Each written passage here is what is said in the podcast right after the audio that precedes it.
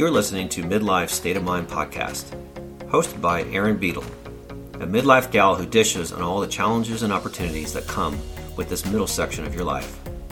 Each episode, you'll find yourself going between laughter and tears as she covers all the topics you need to know about midlife. Welcome back to Midlife State of Mind. I'm your host, Erin Beadle.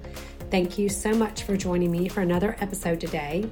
If you are a new listener to the podcast, I would love to have you hit the follow button so that you can stay in the loop whenever I drop a new episode each week. And if any episode has particularly resonated with you, and if you enjoy the content that I create, I would be very grateful if you would leave me a rating and a written review on whichever podcast platform you listen to me on. From time to time, I am going to highlight some of the products that I love and I use and that I have an affiliate link for. These products earn me a small commission, which just helps to offset the cost of producing and hosting this podcast. One of the best finds that I have is my Sleepy Time gummies from Winged Women's Wellness.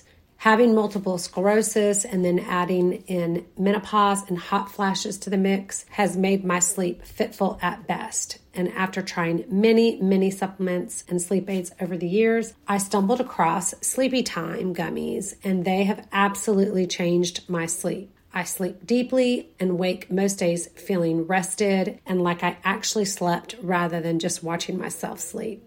So, if you head to the show notes, you will find a link to wingedwellness.com. And if you use MSOM20, you will get 20% off your purchase. And then the podcast just earns a small commission. Well, today I want to talk about the last word.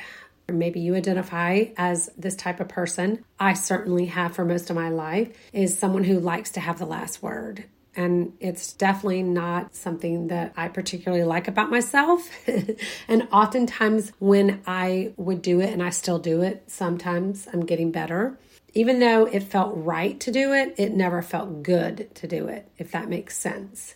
And there's lots of different reasons why someone may want to have the last word. I know for myself, probably the biggest reason was the fear of being ignored because when you grow up in a house with several siblings and a very loud and boisterous house where you kind of had to really exert your independence and your individuality, I think that that was one of the reasons that has influenced my need to have the last word.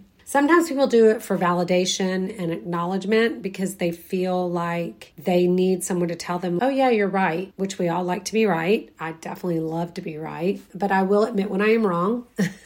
I've gotten better at that. But then sometimes people do it to protect their ego and their self esteem because they just cannot even fathom that they're wrong and they just have this overwhelming fear of being seen as not knowing what they're talking about. And sometimes it's just people's communication style. I know I do this, not so much having the last word, but I over explain instead of just saying, Oh, I'm going to be late. I'm like, I'm going to be late because my cat threw up and I've got to clean it up and she's getting old and I just am worried that I'm going to have to put her down. And I give lots of extraneous information. It's a very common thing, I think, for women to do that because I notice that my husband and my boys don't do that. And actually, sometimes it annoys me when if my husband tells me about, say, somebody had a baby, and I'm like, well, how much did they weigh? Well, what did they have? Well, what did they name the baby? And he's like, I don't know. And I'm like, how did you not get all the answers? So, and then also sometimes it can be a competitiveness. Some people feel like they have to win and they win by getting the last word in, right? It's like they can't let it go. I've been accused of beating a dead horse, and this most certainly is something that I have done.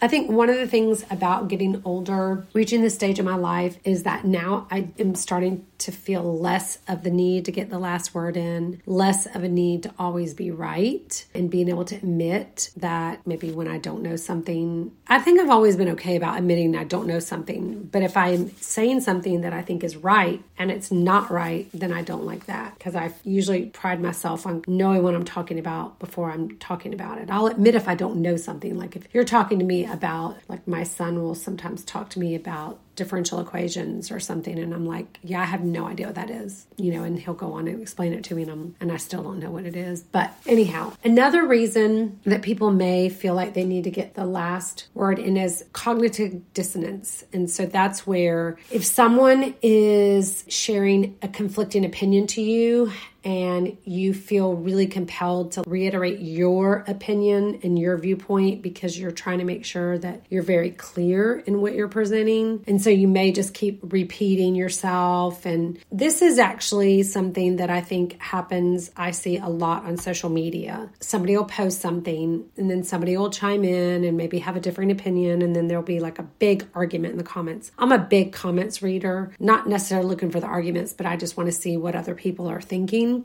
I always say that social media is an echo chamber. I will never change somebody's mind on there. They just have their minds made up already because most of us do. We come from, you know, our family experiences, life experiences that we have ideas that are set in us that nobody on the internet is going to change. And so, like I was saying, when I find myself having to have the last word, I try to look at my motivation as to why. What is it that I'm feeling? I'm, am I feeling that I'm not being heard? Is it because I need to be validated? Am I trying to protect my self esteem? And then deciding, is that worth it for me to continue to try to get the last word in? Because, like I said, I would feel right about doing it because I was right naturally. Just kidding. But I didn't feel good then about it because then I would know, like, what an ass, Erin. Like, why are you doing that? There are a lot of drawbacks to having the last word. There might be some pros because you get your point across and all of that. But when we insist upon having the last word, I think what it ends up doing is shutting down communications. So it really does nothing to resolve the issue at hand because we're just more concerned with getting our point across than listening to what the other person is saying. When you find yourself in that position, you know, maybe taking a moment to pause and regroup and just looking at your motivation. Why am I sitting here having to continue to like reiterate my position?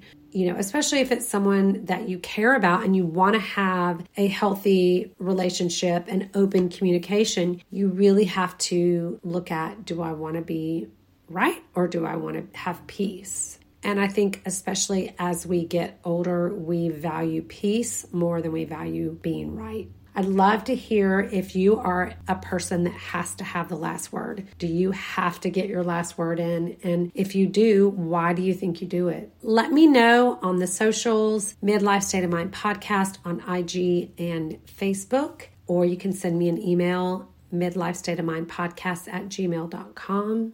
I'd love to hear your thoughts on having the last word. Thanks so much for joining me today. I'll be back next week with another episode. Bye.